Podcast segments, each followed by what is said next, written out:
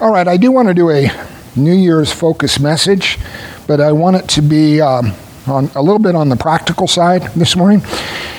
I want to revisit a concept. i I taught on this for the church. I was looking back at my outlines. This was um, I did a like a six weeks teaching series on this subject, but it was all the way back in 1998, which is uh, almost 26 years ago now. And um, so many of you weren't even here for that, and those that were, I certainly wouldn't expect you to remember uh, the things that I shared back then. Uh, what I want to focus on this coming year, by way of an exhortation today, is the practice of biblical meditation and the specific and special blessing there is in that practice I would imagine that everyone here at one time or another has um, experienced what it means to meditate in the Word of God. I want to distinguish meditation from simply reading the Word of God, though there is, of course, nothing whatsoever wrong with reading the Word of God. I recommend it. Um, there's nothing wrong, of course, with studying the Word of God. I read and study God's Word regularly. I hope you do as well. But there is something unique and special, and there is a specific blessing that the Lord attaches to a practice that He describes as meditation, which is distinguished from reading and studying. So you can read the Bible and you can study the Bible and not, in that process, actually meditate on the Bible. And if you do the two without the third, you're missing out on a specific and special blessing that the Lord exclusively attaches to the meditation in His Word. Though there are blessings attached to reading His Word and there are blessings attached to studying His Word. But there's something about meditation that makes what you're reading apply at a heart level to us in a way that studying and reading alone don't actually accomplish. Now, there's more than one place in Scripture where the Lord addresses the importance and describes the blessing of meditating in the Word of God. But the, the greatest place where he describes that, I think, is found here in Psalm 1. Let me, it's a short psalm, it's only six verses, so let me read the entire psalm. I'm going to give a brief overview of the perspective, the, the word picture that's being drawn in the psalm, and then I want to focus in specifically on the first three verses, which are focused more on the biblical meditation concept. Blessed is the man who walks not in the counsel of the wicked, nor stands in the way of sinners nor sits in the seat of scoffers. But his delight is in the law of the Lord, and on his law he meditates day and night. He is like a tree planted by streams of water that yields its fruit in its season, and its leaf does not wither. In all that he does, he prospers.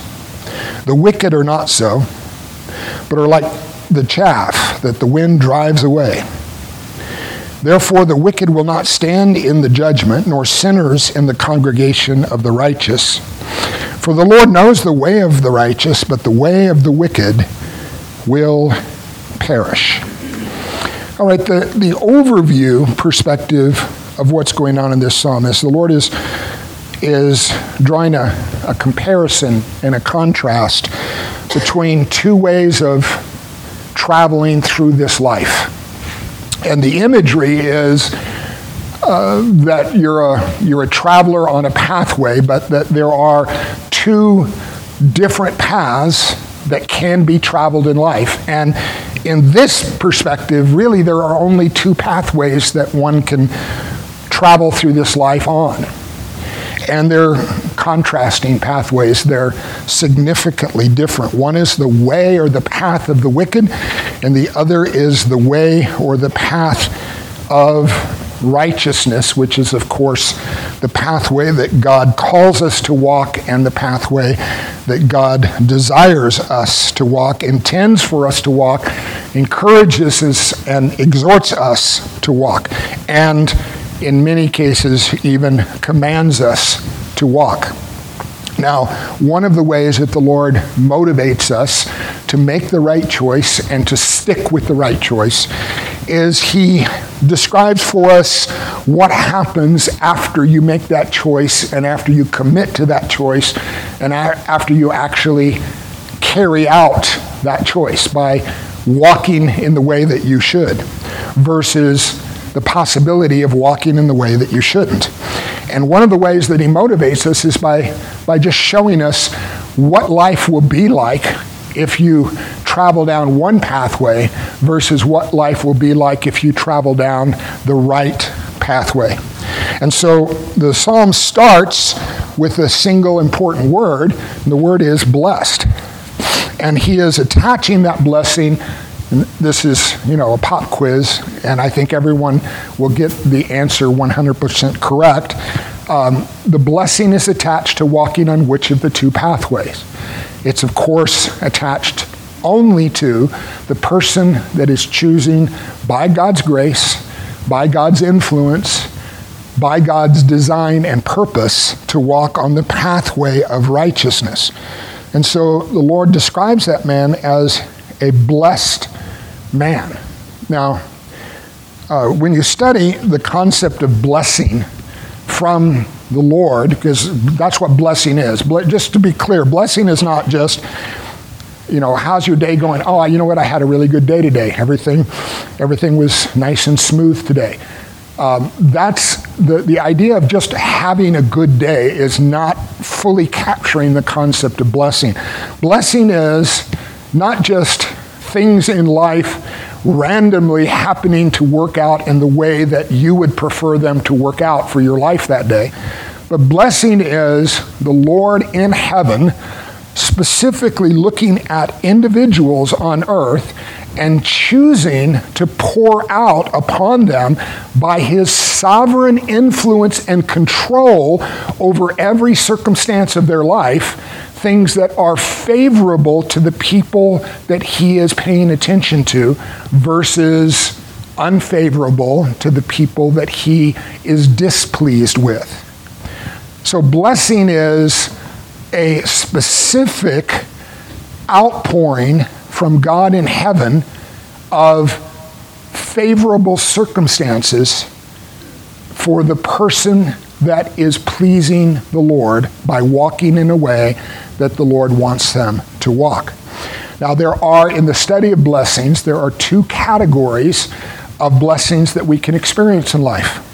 Those two categories are important to understand, and only one of them is in view here in this passage when he says, Blessed is this particular man that's being described in Psalm 1 or at the beginning of 1. The two categories are what we call in theology common grace blessings, and then the second category is special grace blessings. This man is experiencing a special grace blessing. Common grace blessings aren't to be disregarded, though, and they're not unimportant, and I'm glad for every common grace blessing I've ever experienced in life. But common grace blessings are not exclusively experienced only by the righteous. What are common grace blessings? Let me give you a few examples. Um, just being alive is a blessing compared to the alternative, which is your life in this world ends, and if you're not walking in right relationship with the Lord, what waits that soul after they draw their last breath in this world. So every day that the unrighteous man is awake and alive in this world is a day of being under the common grace blessing of simply being alive. Uh, when, you, when you inhale and draw in air, that is a common grace blessing, and it's available for the righteous and the unrighteous. When you sit down and eat a meal, you're experiencing common grace. God doesn't provide food only for the righteous in this world. He feeds both the righteous and the unrighteous. There are, there are many such common grace blessings that are available to everyone. But Psalm 1 isn't describing that. He's describing here David is describing what we call special grace. Now, special grace is, you can, you can describe it with different categories that all mean essentially the same thing. It's a covenantal grace. And what we mean by that is, it's only given by God in heaven to those on earth, those human beings that are in covenant relationship with Him. It's a, you can call it also a family blessing. And we're talking about here the family of God, not your natural earthly family. If you're part of God's family, God shares these blessings only with true members of his spiritual family. It's a blessing for the righteous, not for the wicked, as the psalm continues to describe. And then when we get to verses uh, four through six, there's this contrast of describing what is awaiting and what is the experience of those that are walking the pathway of wickedness the pathway of unrighteousness. They are not being blessed with this special grace blessing from heaven. Special grace goes above and beyond common grace.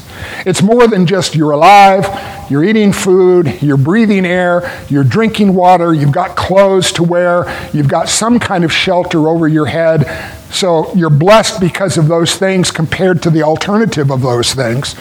Special grace is the Lord looking down from heaven upon those that he owns as his and who are walking in a manner that, that is pleasing to him. And he chooses to, in a sense, open the vault of the available blessings that he has for his children, his people in heaven, and pouring out special blessings specifically in a very focused and exclusive way upon their lives upon their circumstances, changing their circumstance in a favorable way. And I'm not just talking about physical circumstance, we're talking about relational circumstances, we're talking about heart circumstances, changing our perspectives, changing our attitudes, changing our behaviors, changing the way that we interact with people in this world and the way that others interact with us, changing our lives in ways that we need Him to change them, but only He really can change them. So that's what's being described here, and this is functioning kind of like, uh, you know, in the in the Sermon on the Mount. When Jesus opens the Sermon on the Mount with a series of declarations of blessing that are called traditionally the Beatitudes, blessed are the poor in spirit, and the many other Beatitudes that he follows those with. The idea is that he's, he's declaring that God intends and God will and God does pour out exclusive and special blessings on those specific people. So here, blessed is the man and interestingly, he doesn't start by describing the positive reasons why God chooses to bless this man.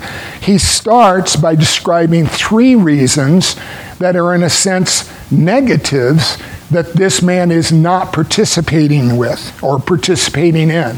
Three things that this blessed man isn't doing which is then combined with what he is doing. And what I take away from this is that the, the Christian life, the life of truly walking with the Lord, is a combination of those two elements. It's a combination of making choices not to do certain things and choices to do other things. I'm choosing not to do the things that are pleasing and eh, displeasing in His sight, and I'm choosing to do the things that are pleasing in His sight. But let's let's take a look real quickly at the three things that He highlights that we are blessed because we avoid. First, blessed is the man who walks not in the counsel of the wicked. Second, nor stands in the way of sinners. Third, nor sits in the seat of scoffers. This morning, as uh, Caleb was introducing our worship time, he referred to adopting a posture of worship. And the three key words in, in these two verses are posture words. They're, the words are walk, stand, and sit. Blessed is the man who isn't walking in a specific pathway, which means he's not pursuing a specific direction in life. Blessed is the man who's not standing where he shouldn't be standing. And third, blessed is the man who isn't sitting where he has no business sitting. And really, the imagery is kind of a, in a descending order because the idea is walking is the most active of the three, standing is the medium activity, and sitting is the least active of all of them. The progression is kind of like a, uh, really not a progression, but more of a, of a degression. The idea is that as we're motoring through this life, we're encountering things that surround us. We're encountering people that surround us. We're encountering behaviors that surround us, attitudes that surround us, perspectives that surround us. And in this case, those surrounding things are not good things. They're not healthy things. They're not beneficial things. They're actually spiritually greatly dangerous things. And in the, in the degression, what's happening here is that at the beginning, I'm, in a sense, walking, and then I'm slowing down, and I'm just standing and observing and hanging out. And then in the third and the worst posture, I actually am sitting down and taking my rest because biblically, when you sit, you do so for the perspective or the purpose of taking your rest. Now I'm taking my rest and finding my peace in the midst of the worst possible attitudes and behaviors that people can express. So, where does it start? It starts with a warning to not walk in the counsel of the wicked. Now, let's be clear about what the Bible means by wicked here. Um, there are degrees of righteousness. Would you agree with that? In the same way, there are degrees of wickedness. There are some examples that we could name some historic figures and come up with uh, extreme degrees of wickedness and display in unrighteous people in history. This isn't concerned, this passage isn't concerned with the worst possible expression of wickedness. It's concerned with any wickedness at all. So, what is wickedness? Wickedness you boil it down to its essential core element, it's simply a disregard of the Lord and his ways. Now, that can be in a, in a super hardened, bad, you know, I, am just committed to, to hating the Lord in my heart. That's, a, that's an ultimate or, or high degree of wickedness. Or it can simply be a wickedness that, that causes me in a moment of time to not think about the Lord, to not regard the Lord, to not consider His word, not to consider His ways, and then ultimately to choose my own way, which then is characterized as a wicked way because it left God out of the equation of that moment in my life. So, blessed is the man who does not walk in the counsel of the wicked. The idea here is I'm walking along in life, and as I'm walking along a pathway, I encounter people in the, in the pathway that's in front of me in the pathway that surrounds me. I'm not the only traveler in life. And as I encounter people, these people now are wicked people that surround me. I'm not talking about you surrounding me this morning. I'm just talking about working my way through the world. There are going to be wicked people that surround me, people that disregard the Lord. And there's going to be all kinds of different degrees of that disregard.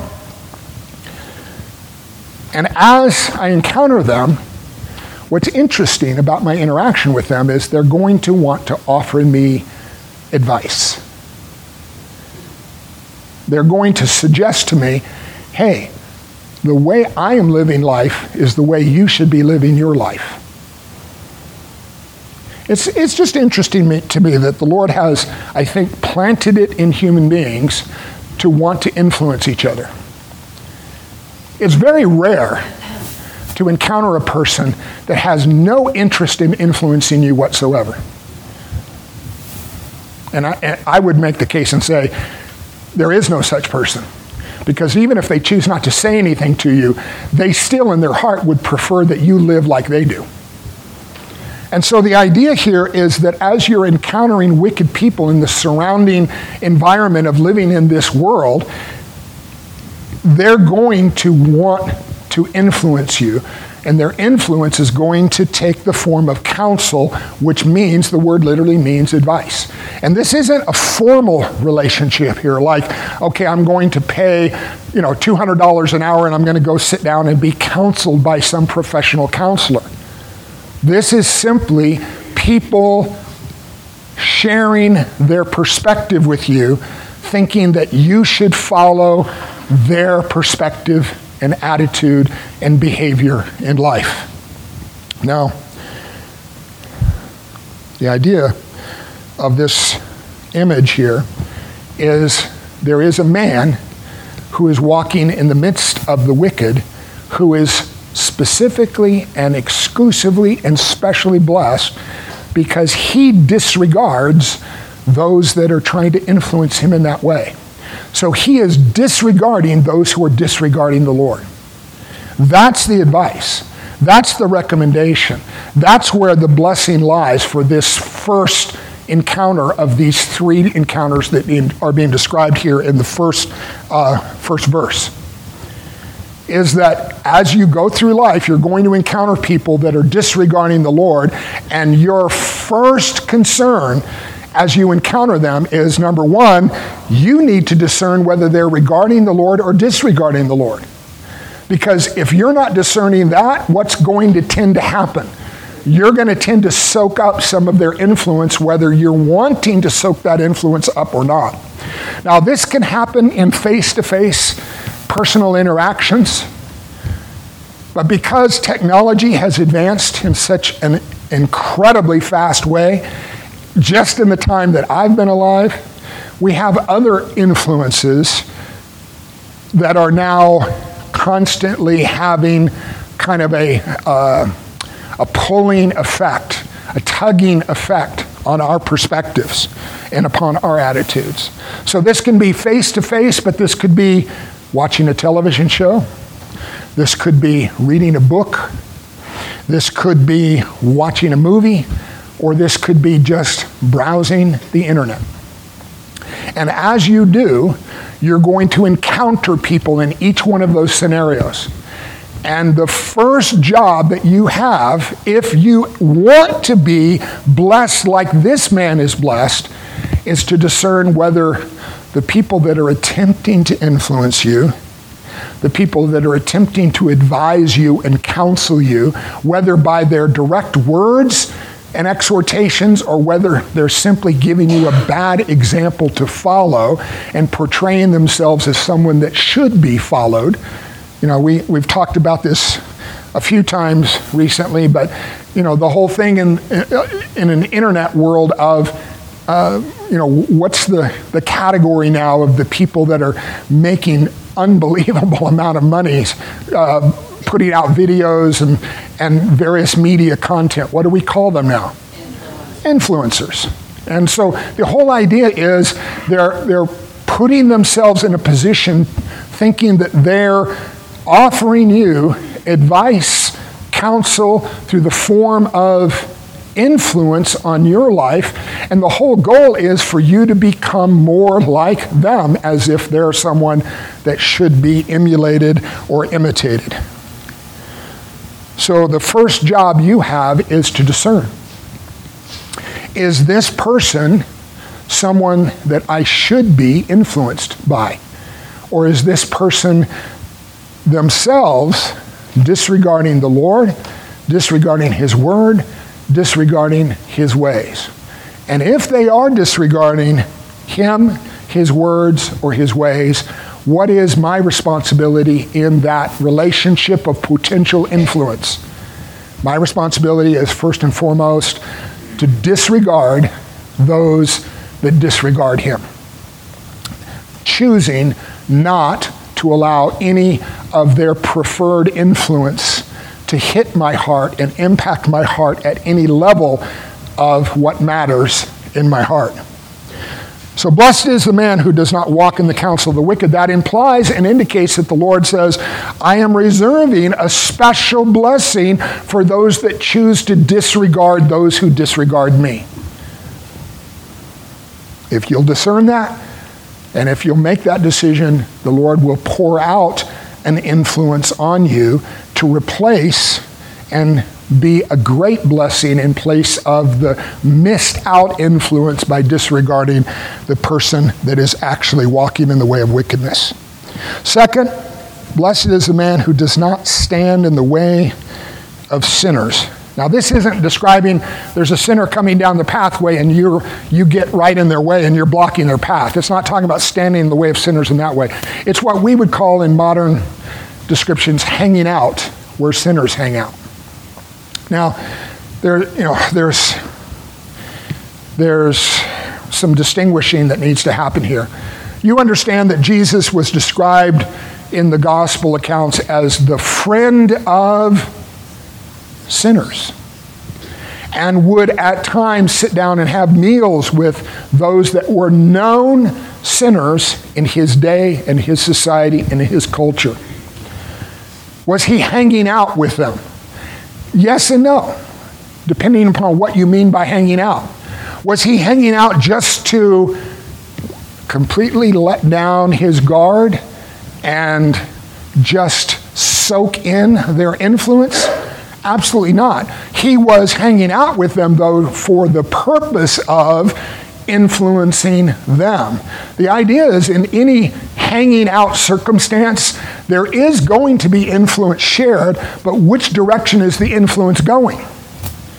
If the influence is incoming, then you need to be wise and discerning and choosy in terms of who you're hanging out with, who you're standing with. It's, it's, it's the idea of just standing where you don't belong where things are taking place that are not good and not healthy for you, that will not lead you any further down the path of righteousness, but may lead you off that path altogether. Be wise about that and don't stand on that pathway at all. And this is a circumstance where you can't really have one foot in one path and another foot on the other path and successfully maintain that split posture. You belong on one pathway or the other.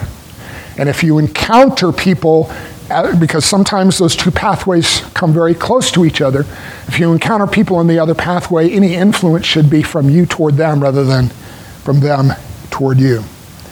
And then the final description blessed is the man who does not sit in the seat of scoffers. The scoffing here is, has to do with not people that are just joking around the scoffing here has to do with people that are mocking the things of the Lord. Let me ask you this. How many people here have watched any television shows in the last year? Any at all? I don't care what show. How many of you have gone to see at least one movie or watch one movie on TV? How many of you have ever spent more than five minutes browsing the internet? I don't care what site you were browsing. Okay, so in all of those circumstances, you're encountering people who are living their life according to a certain basic core perspective. They're either regarding the Lord and the things of the Lord and honoring them in their heart, or they're disregarding the Lord. And in order to disregard the Lord, His words, and His ways, there is the inevitable result of that is a scoffing, mocking perspective toward the things of God and toward God Himself and specifically directed toward the words of God, the revealed uh, and precious words of God in Scripture. So the idea is blessed is the man who is not sitting in the seat of the scoffers, meaning you're sitting in their company, you're at rest in their company, you're enjoying their company, you're no longer influencing them. Their scoffing, their, their scoffing disregard of the Lord, his ways, and his words is where you are finding your rest and your peace. The Lord says, the person that chooses not to sit there is a person that He is going to target with His blessings. And then in verse 2, the psalmist introduces the concept that I really want to make as our practical focal point because that's, and this is a blessing that the Lord does this for us. He doesn't have to do this, but He knows we need it. And that is, all right, we're, we're in verse 1, we're at high level concept of how difficult and how challenging it is to walk in this world surrounded by people who dis- surrounded by people who disregard the Lord. How can I stay effectively truly on the path of righteousness with all of these ungodly influences that surround me. This is how in verse 2. But, and the word but is drawing a strong and intentional contrast to the three dangers in verse 1. But his delight, his mean the man who is blessed in verse 1 his delight is in the law of the Lord.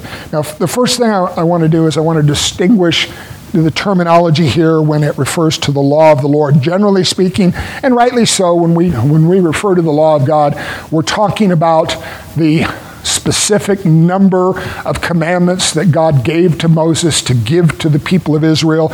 We're talking about the first five books of the Bible Genesis, Exodus, Leviticus, Numbers, and Deuteronomy. But the word literally means, the word law that's used here, it's Torah, and it literally means instruction, teaching.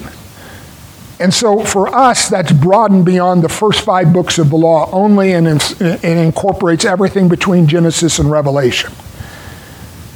His delight is in the teaching of the Lord. The idea is in verse 1 the world is trying to teach you something. And in verse 2, the Lord is also trying to teach you something. And your choice, the biggest choice you make in life, because the experience of being saved wasn't really a choice that you made, it was a choice the Lord made for you. And praise God that He did because you wouldn't have ever been saved otherwise. But once you are saved, you have a choice to make. And that choice is which influence are you going to follow? in life? Are you going to follow the influence of the world, the wicked world that disregards him, or are you going to follow the influence of the Lord who has saved you so wonderfully, so mercifully, and so graciously? And if so, what is your core heart perspective about the influences that the Lord wants to continue to build in your life, which we call the teaching of the Lord? And here, this man is described as being delighted in the teaching of the Lord. Now, delighted is a special word. It describes the one thing in life that gives you the greatest pleasure. Now, the Lord knows He's designed us as human beings to be pleasure oriented. Every single one of us is a pleasure oriented being. Every single one of us given a choice between an unpleasant experience and a pleasant experience.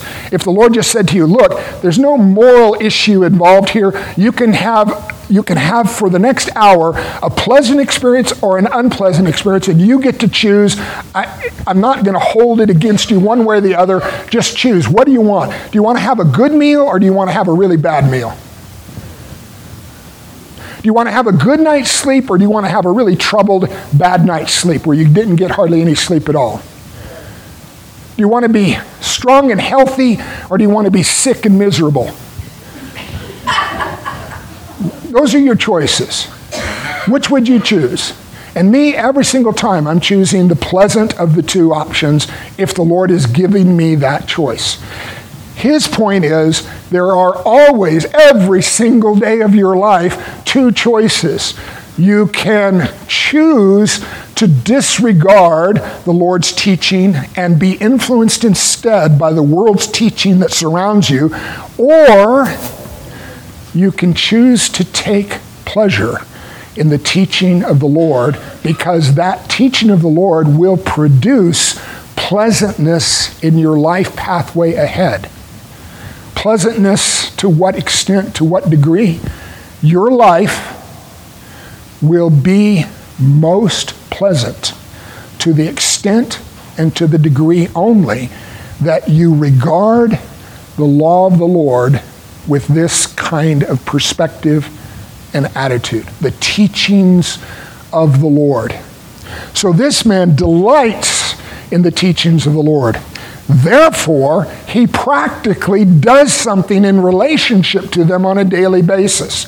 But what I want before we get to the practical element of the second part of verse 2 is make sure you get that the heart perspective and attitude drives him to the behavior at the second part of the verse. The second part of the verse says this On his law he meditates day and night. And it's not being laid out as a chore for Christians to have to do on a daily basis. This is one of the rules of being a Christian. You have to meditate on the Word of God day and night. Oh, me, oh, my, what a chore that I have to do. That's not the, the, the idea here. It's not the presentation. It's there's something in the teachings of the Lord that I find so delightful that my heart is drawn to them.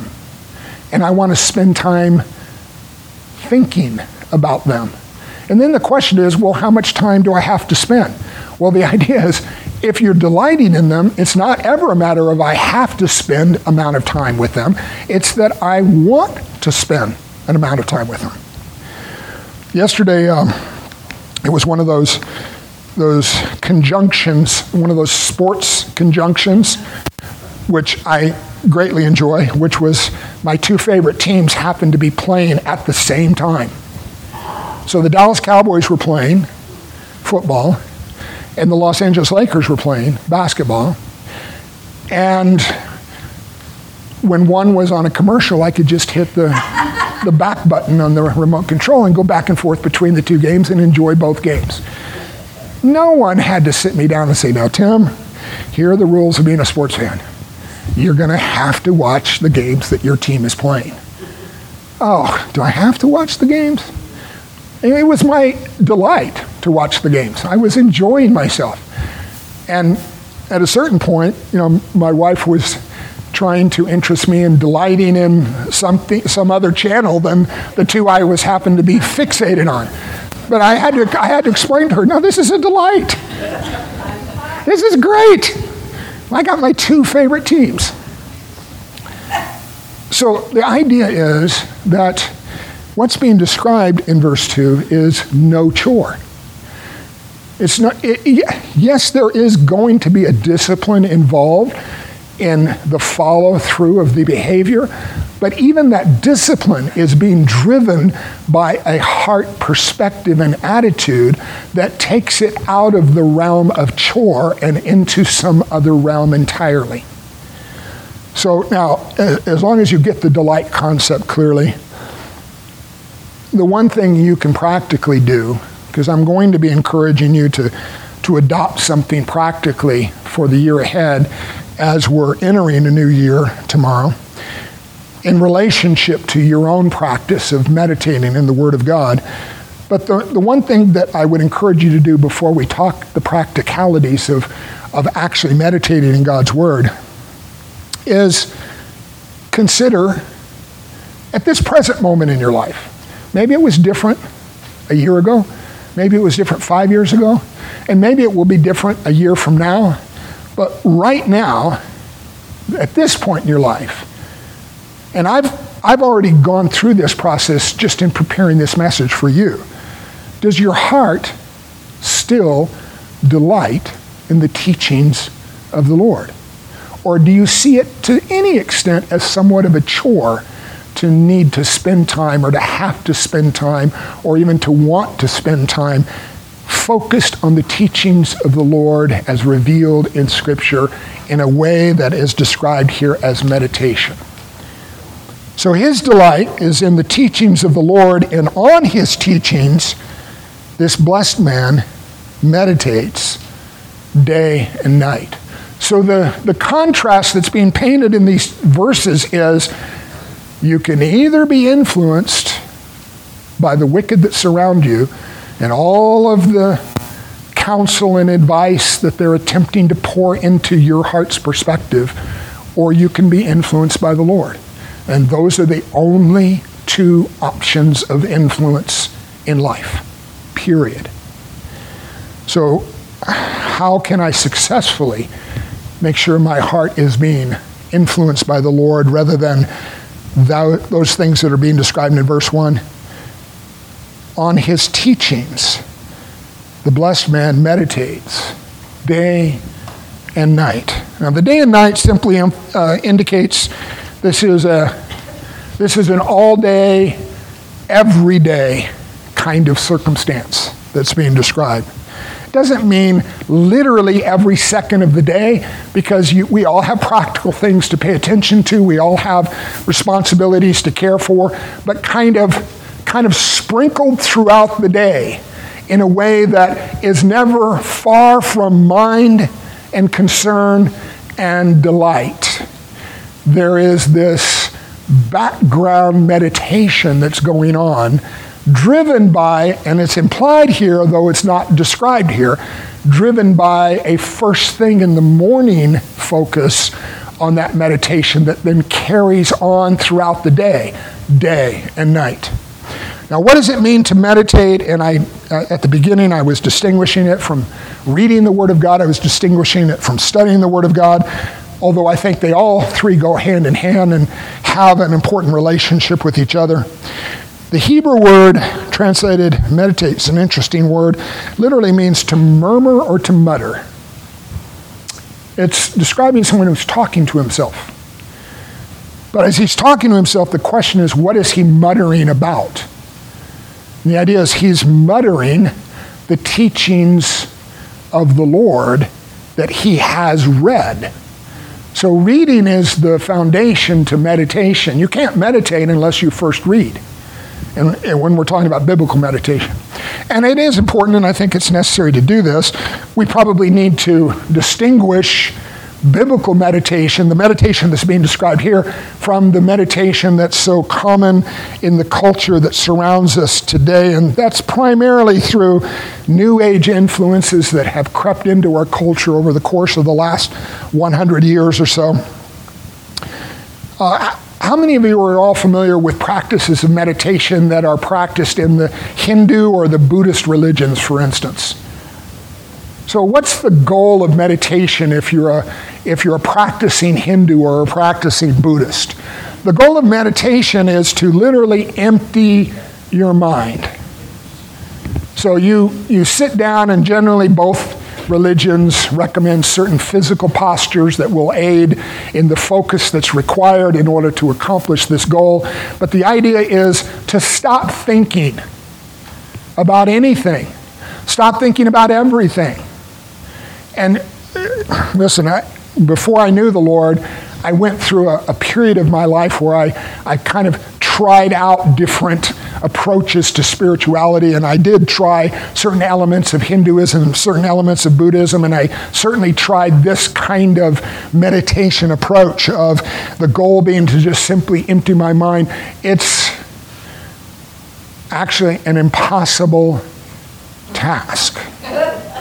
If I said to you right now, don't think about anything, what are you thinking about? You're thinking about not thinking about anything. It's, it's, it's, it's like, it's like a, a, a, dog chasing its tail. You might catch it, but if you do, it's not going to do you any good. So the idea is that how is biblical meditation distinguished from these new age empty the mind meditations. The biblical goal of meditation is to do exactly the opposite.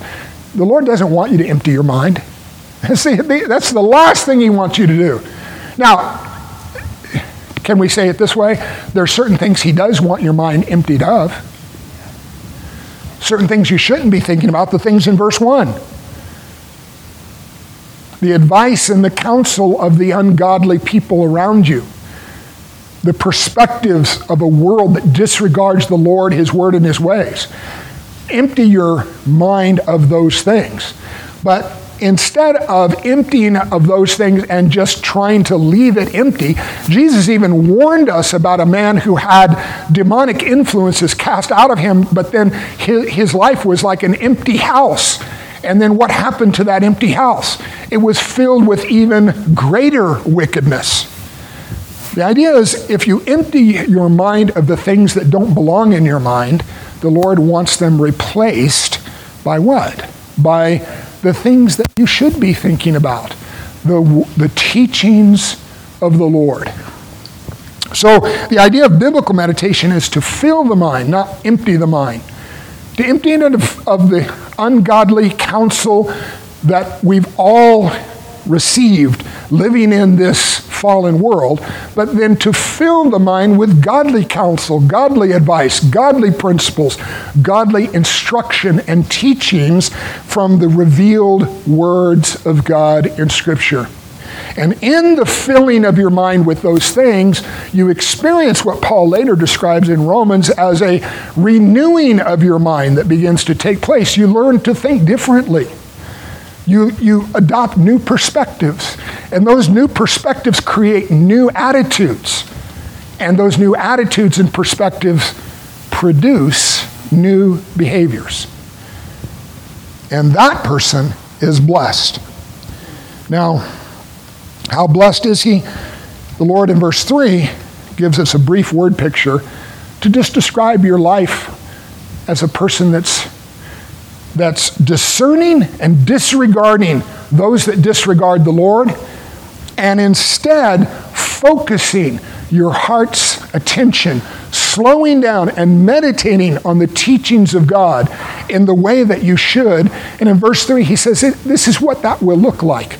This is the kind of life that will produce for you. He is like a tree planted by streams of water. In that image, you're the tree, and the streams of water are the teachings of God that are feeding that tree, nourishing that tree, causing that tree to grow, causing that tree to be strengthened. And as a result of that healthy relationship between tree and the river, yields its fruit in its season. There's things that the Lord wants to produce through you in this world that will then have an influencing impact on the world around you, but it's only after you've drawn through your roots the streams of living water into your life, into your heart, into your mind, that you're able to produce the kind of fruit that will impact the world the way the Lord wants you to impact it. Its leaf does not wither, meaning even under all of the, the environmental challenges of the world around you, you're going to remain strong and healthy and in all that you do. And what we do is, of course, and we've talked about this many times, it's going to be a little bit different for all of us. It's all going to be according to righteous ways, but we all have different assignments and we all have different purposes in this world.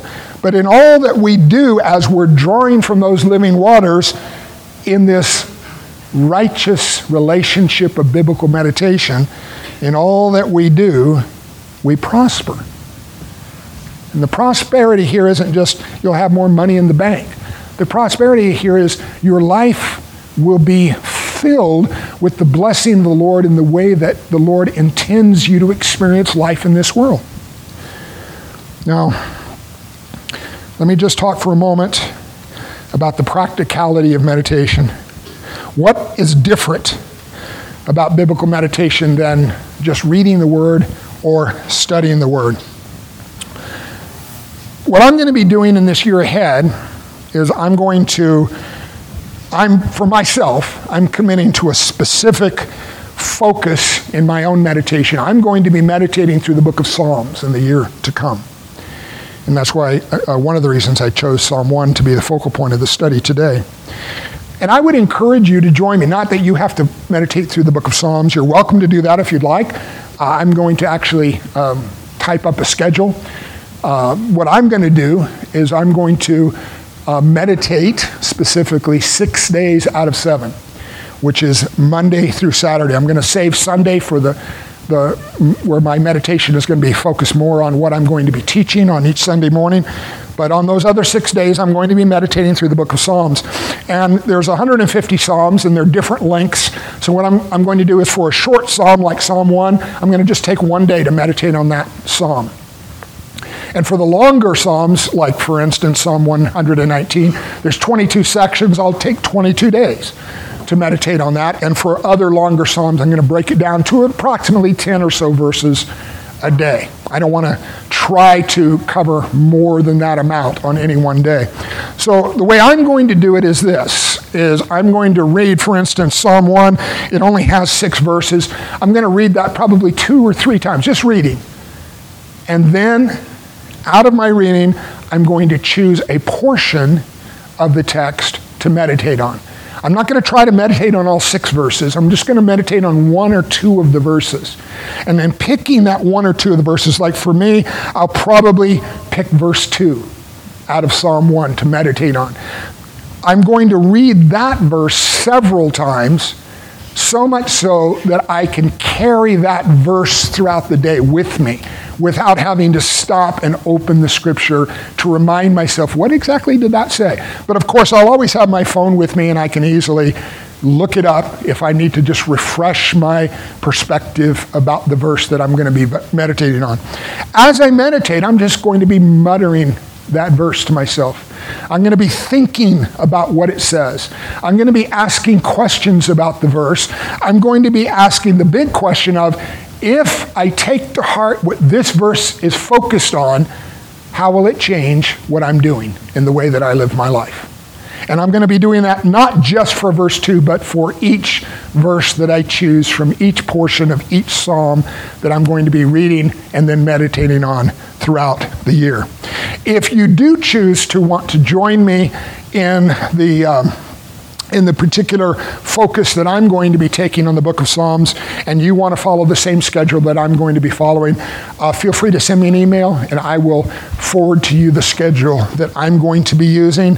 And uh, it'll be great to have others that I can discuss the fruit of my meditation with. There's a special blessing in those those aftermath discussions uh, following a good day of biblical meditation. So uh, I'd be glad to have you join me for that as well. But you can pick any book of the Bible and do this with. What I would recommend and encourage and exhort each one of you to do is make this year a year that you do something practical in relationship to the meditation in God's Word that you not, didn't necessarily do in the same way this last year. Now, I've always, through all my years of walking with the Lord, been a meditator in God's Word, but I've done it different ways. I've done it in a planned and scheduled way, and I've done it in an unplanned, unscheduled way. What I've discovered, and this is about myself, this may not be true of you, is I just find much greater fruitfulness when I plan and schedule what I'm going to be doing each day as opposed to just like you know, I'll open the Bible and I'll just choose some book of the Bible to read a portion of and then choose some verse to meditate on that day. There's just something for me about having it laid out in a very specific way that kind of holds me accountable, holds me on target, and encourages me to stay on target with the plan of meditating through, in this case, like the entire book of Psalms. All right, so let's pray. And uh, like I said, if you'd like to join me in that, uh, send me an email, and I am glad to share my schedule with you. But let me pray for all of our hearts in this coming year. Father, I want to thank you for the special blessing that's found in Psalm 1. This is the teaching of the Lord. And Father, my prayer is that each one of our hearts would delight in it today and that we would take to heart the words of encouragement and exhortation we find in these verses. And I pray that we would be in 2024 a people who are characterized by the meditation practice in your word, filling our minds and hearts with mind renewing principles that are revealed by your Spirit and preserved for us for that specific purpose. And may we walk in the year to come, in an even greater blessing because we focused our heart's attention and our mind's attention on meditating on your teachings in the way that I hope each one of us will do in the year to come. Thank you so much for pouring out that blessing upon us in the name of your Son. Amen.